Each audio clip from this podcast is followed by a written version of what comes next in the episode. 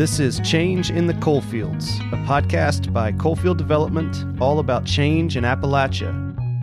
What change has happened, what change is happening, and what change still needs to happen. I'm your host, Brandon Dennison, founder and CEO of Coalfield Development. I'm really honored and excited to have Mr. Don Perdue here with us today. Don is uh, a Wayne County legend and a personal friend of mine. We've done a lot of work together, and uh, he, he's been a part of many change efforts here in the coal fields for many years. So, Don, welcome and thank you for joining. Thank you, Brandon. Thank you for the opportunity. So maybe just start off. Tell us a little bit about uh, uh about your career in, in, Southern West Virginia and some of the different change efforts that you've been a part of, and then um, we'll back it up and learn more about you as a person. Well, first of all, my profession was as a pharmacist. That's what I did for the majority of my working life. But as I did that, I became more exposed, if you want to call it that, to the personal lives of people around me in this part of the world. And that created a desire on my behalf to get involved uh, in some way to create a, a better atmosphere, if you will. Appalachia is known for being sort of dark, cynical. And a friend of mine, Dave Peyton, said once that the philosophy is that, well, it could get worse. And that's always impressed me as being probably true, but should be wrong. And uh, that that just is the is the sort of uh, bailiwick that I operated within for the for the first part of my professional life. So, and, and that lent itself to a desire to become more active in lifting that that sort of dark demeanor. So the other thing I remember that Dave said once in speaking about West Virginia, he said that the sign shouldn't say "Wild, Wonderful West Virginia." It should say West Virginia. It's not for everyone, and that's quite true. Yeah. Uh, but how do we make West Virginia for everyone. How do we move away from that from that impression of the state that it's a dark, diminished existence? That in itself led me to get involved locally. There was a factory or a coal dock that was moving in close to my home, and many of us didn't want the traffic and the dust and all those kind of things. So I, I was one of the forming members of something called the Wayne County Concerned Citizens. This was in 1996, 95. So we fought that. Uh, we we raised money. We hired a lawyer. We went to court. We lost, but we changed the way that that facility was was viewed, and we also changed the physical way that the property was entered, and it probably saved lives because at one at one time that coal loading facility was seeing 700 trucks a day. In 24 hours, I'd see 700 trucks. That was consuming while that was going on.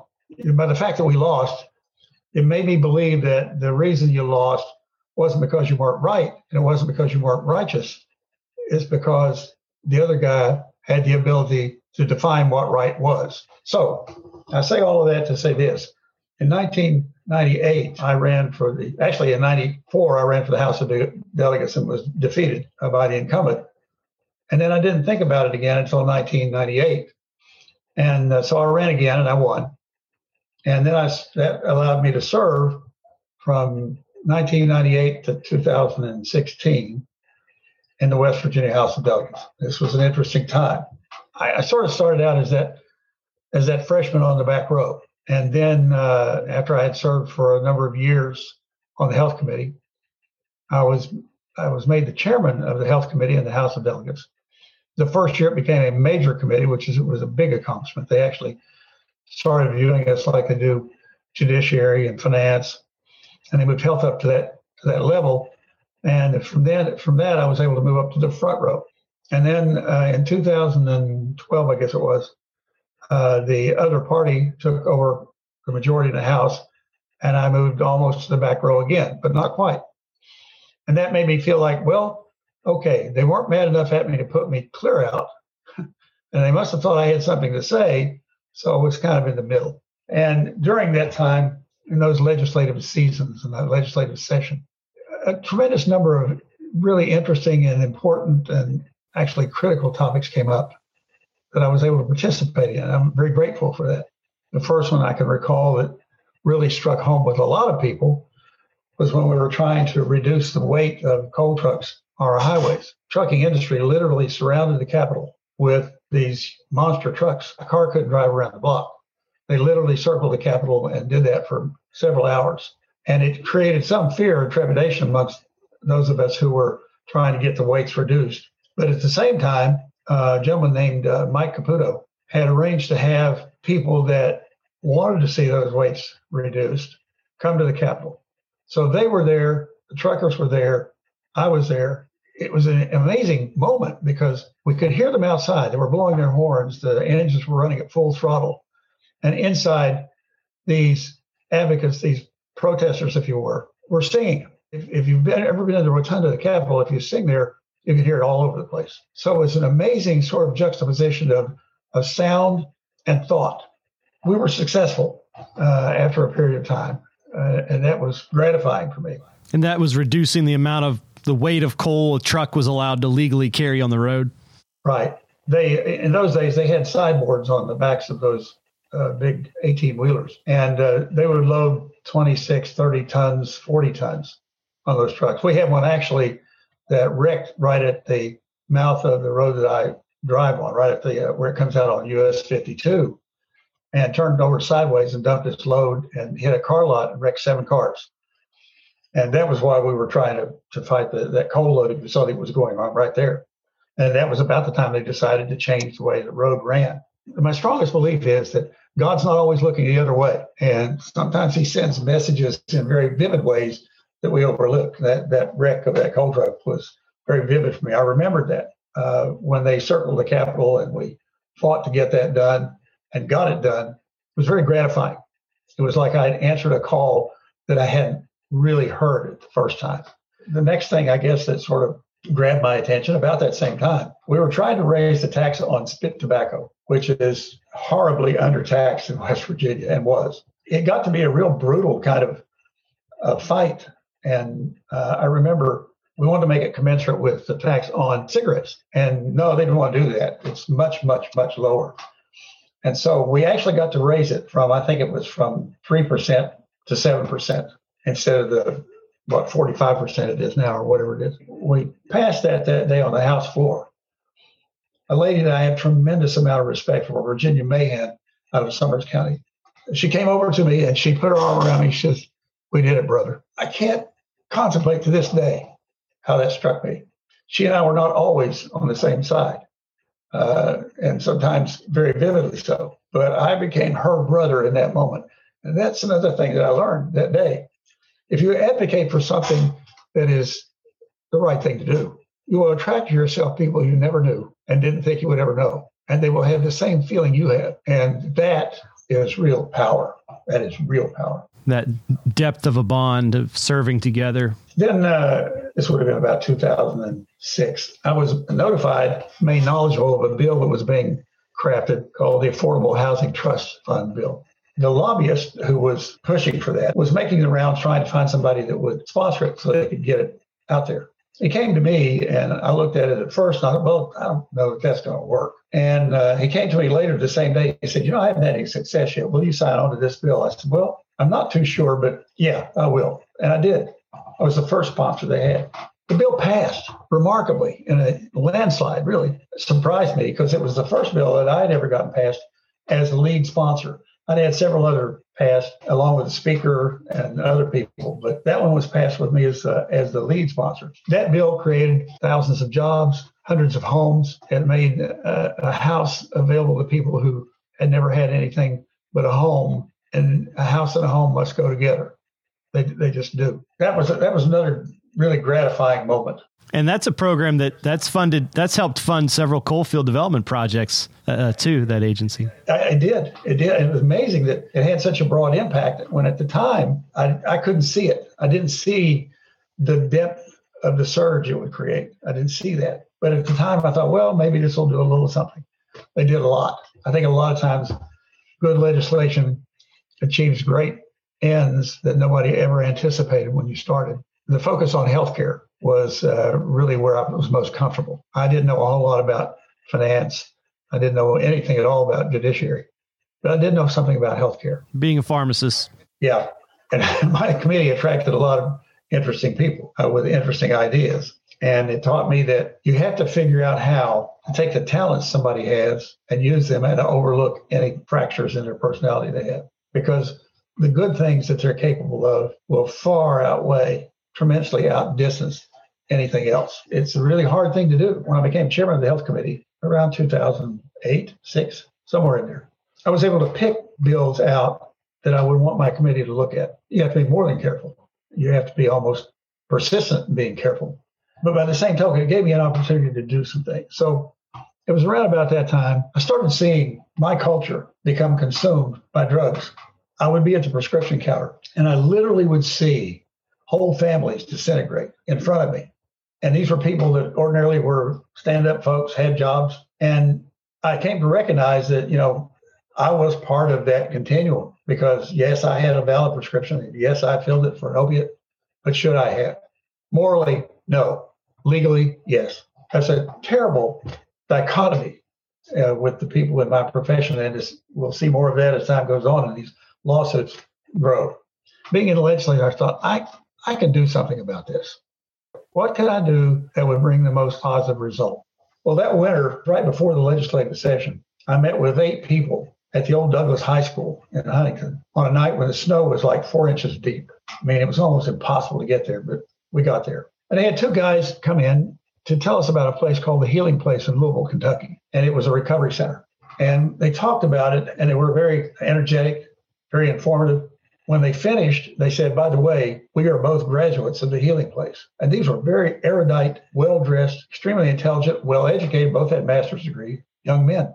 So those four or five, six folks that were there kind of grasped this opportunity. And so we started developing plans for the healing place, which became Recovery Point later. So that year, the Attorney General in West Virginia had won a lawsuit against a drug company that it wasn't didn't have anything to do with opiates. It was something else, and it was seven million dollars he got. Well, he gave the money to the governor to use as he would. I started seeing what they were planning on using the money for, and it was all for interdiction and criminal intervention.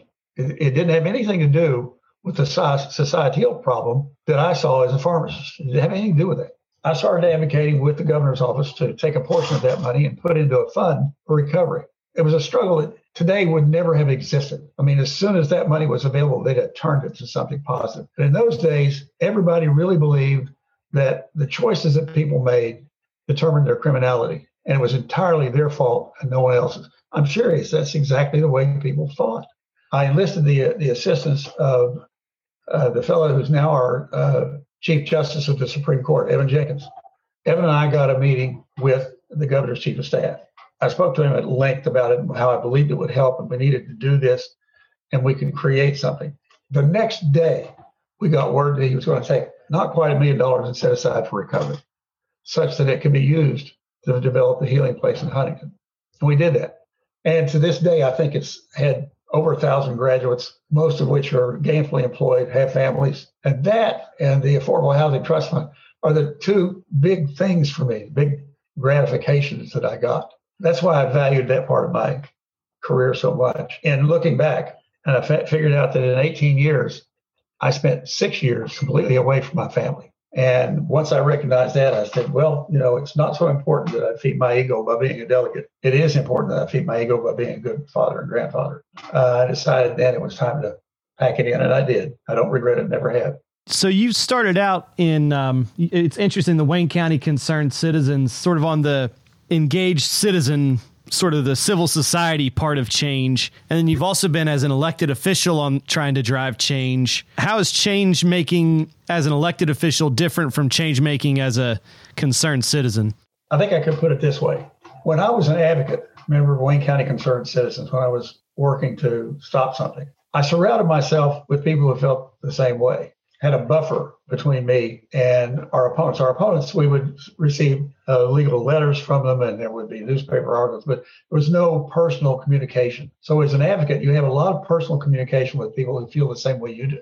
When you go to the legislature or to any uh, elected post, yes, there are people there that feel the same way you do and are advocating for the same things you are, but you're in direct contact with people who absolutely oppose you for whatever reasons. And sometimes they can't even elucidate what they are. It makes you more aware of your arguments. It makes you better armed, if you will, to win the day. What you do is you figure out what the other guy wants and try to figure out a way to get what you want around that. It teaches the art of compromise in a dramatic way. Albeit the thing that I did also learn was to learn that there are actually people who will not desert their principles. They may not be advocating the same way you are, but if the principle is the same, they'll be with you. I have a friend who sat next to me my last years in the session who was a profound member of the Republican Party, opposite mine, very conservative. Uh, in West Virginia, I'm known as being very liberal. I doubt if I could get a driver's license in Massachusetts. But there was a bill that came up that I really didn't like at all. I can't tell you how much I didn't like this bill. And Josh should have been on his team's side. The issue was uh, forced pooling of gas reserves. In other words, if you had gas reserves and your neighbor had gas reserves and they sold all their reserves to somebody, then you would have to sell yours to the same person for the same price. That's what the bill said.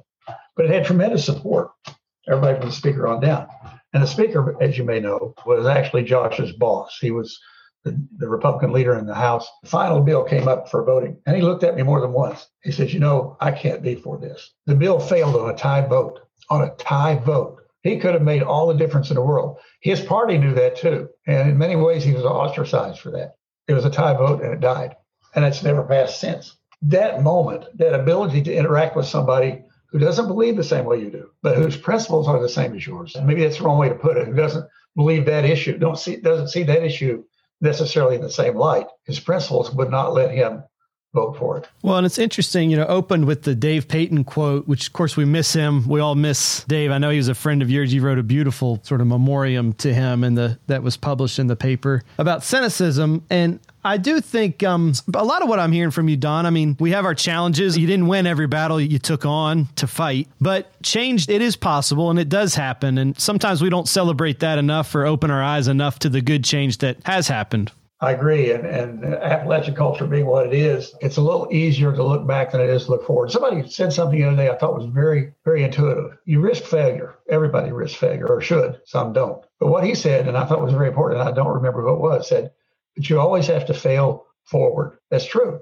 Because when you fail, you go you need to go back and figure out why you failed and how you can be successful. People who live here have gotten so used to not being successful, they've forgotten that every failure is an opportunity. And trying to present that in the right way is the challenge everybody who lives here has to accept. I worked for six or seven years uh, after I retired as a pharmacist as the economic development director here in Wayne County.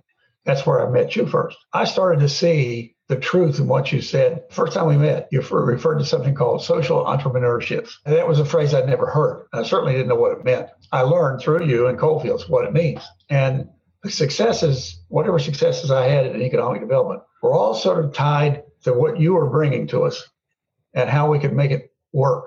Our whole state could utilize a little bit of mentorship when it comes to understanding what it means to define yourself and not define yourself as others see you. So you were born, obviously, you know a lot about West Virginia. Were you born and raised in West Virginia and even in Wayne County? Yeah, I sure was. I was born in, uh, born and raised in Ceredo, West Virginia. And I just wrote a piece for something my daughter's having me do about Ceredo. And it brought back memories and how things have changed so dramatically. And that's it's interesting because of our discussion here. When I was growing up in Ceredo, and it's a little small bedroom community, a very conservative community. There were uh, two or three major companies that were operating there, manufacturing companies. There was a glass factory, actually two glass factories, a lumber mill that was very large. There were jobs. Most most people had a job of some kind. There were folks who didn't, but they usually were uh, disabled in some way. If you go back there now, those factories aren't there. They're not operating. The glass plant morphed into a rubber plant, which is no longer operating. So the immediate uh, employment in this area moved outward toward uh, Armco over in Kentucky and to International Nickel. If you got a good job, it's for one of them or for the railroad. Uh, there's still a lot of stuff being moved on the rail lines, but it's not the same kind of stuff. When I was growing up in Ceredo, almost all your recreation was outdoors. Uh, there were no indoor facilities for really anything. All the young people of that era recall that when they left the house in the summer at nine in the morning, they were encouraged not to come back until the lights went on at night it was just a way of life. During that time frame, Ceredo, West Virginia, if you've ever been there, you go there. It's a lovely small town. People actually had hogs in their backyard. They had chickens. uh, butchering hogs basically on the city streets of Ceredo. There, in November in Ceredo, it was not uncommon to see a couple of hogs hanging in trees. Can you imagine how that would look today? That's a change, probably a change for the better, but by the same token, that's a that's a sea change. It's a different way of looking at how you provide for yourself. It's mentally changed too. That town has gone through a lot of uh, manifestations through its tenure, and today it's still very vibrant and, and vital kind of area. It probably should have died back in the 50s, but it didn't. I have to believe that that's because the people who lived there were willing to do whatever they had to do to, to sustain their life where they lived. And so they did. They they drove 40 miles to a job. They were able to purchase the things that they ate. That was a, a dramatic sort of change in my culture. At the same time, education with my parents was extremely important through high school, you were encouraged to get education, but you were not encouraged necessarily to carry it any further than high school because you could get a good job paying more money than you could teaching English uh, at Armco. There was a great thrust to sustain yourself through high school, but after that, you were just kind of, well, you just left on your own. I was the first person in my family to graduate from college. Seeing some of my my schoolmates, my classmates at Ceredo Grade School and, and CK Middle School and Buffalo High School, I saw them try to raise themselves up, many of them. And that class I was in was phenomenal. I think we had like nine doctors and 15 lawyers. We had a bunch of business majors who became millionaires and retired at 40. And so it was a it was an era where improving your lot was really important. Today, I'm not so sure improving your lot. I, think what it is, people have lost faith that they can in many ways. Goes back to what I was saying before. You have to inculcate in people the desire to define themselves in their terms and not someone else's. Is that the main thing, Don, that you think for our future in the coal fields? That is that the main thing that really needs to change and shift?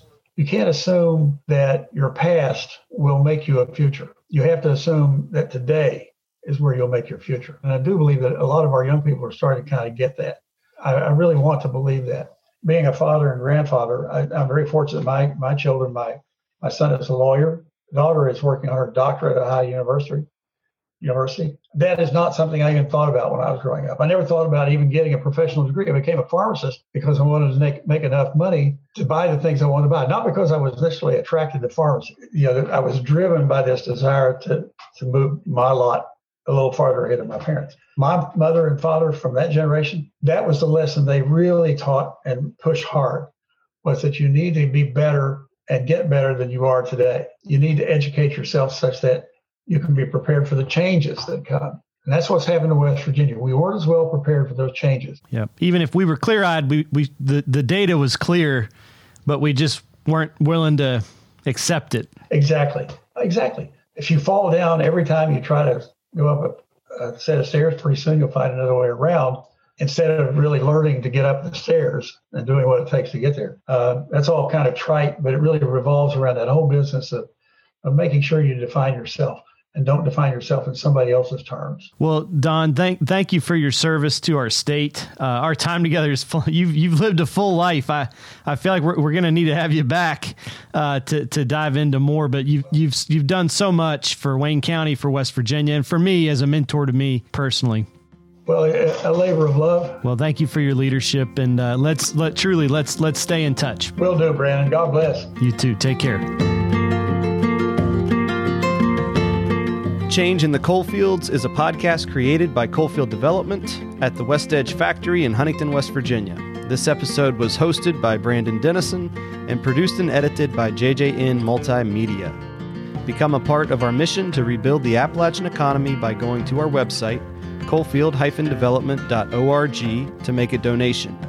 You can email us anytime at info at coalfield-development.org and subscribe to our newsletter for up to date information on the podcast. You can follow us on Instagram, Facebook, Twitter, and LinkedIn by searching for Coalfield Development. Check back soon for more episodes.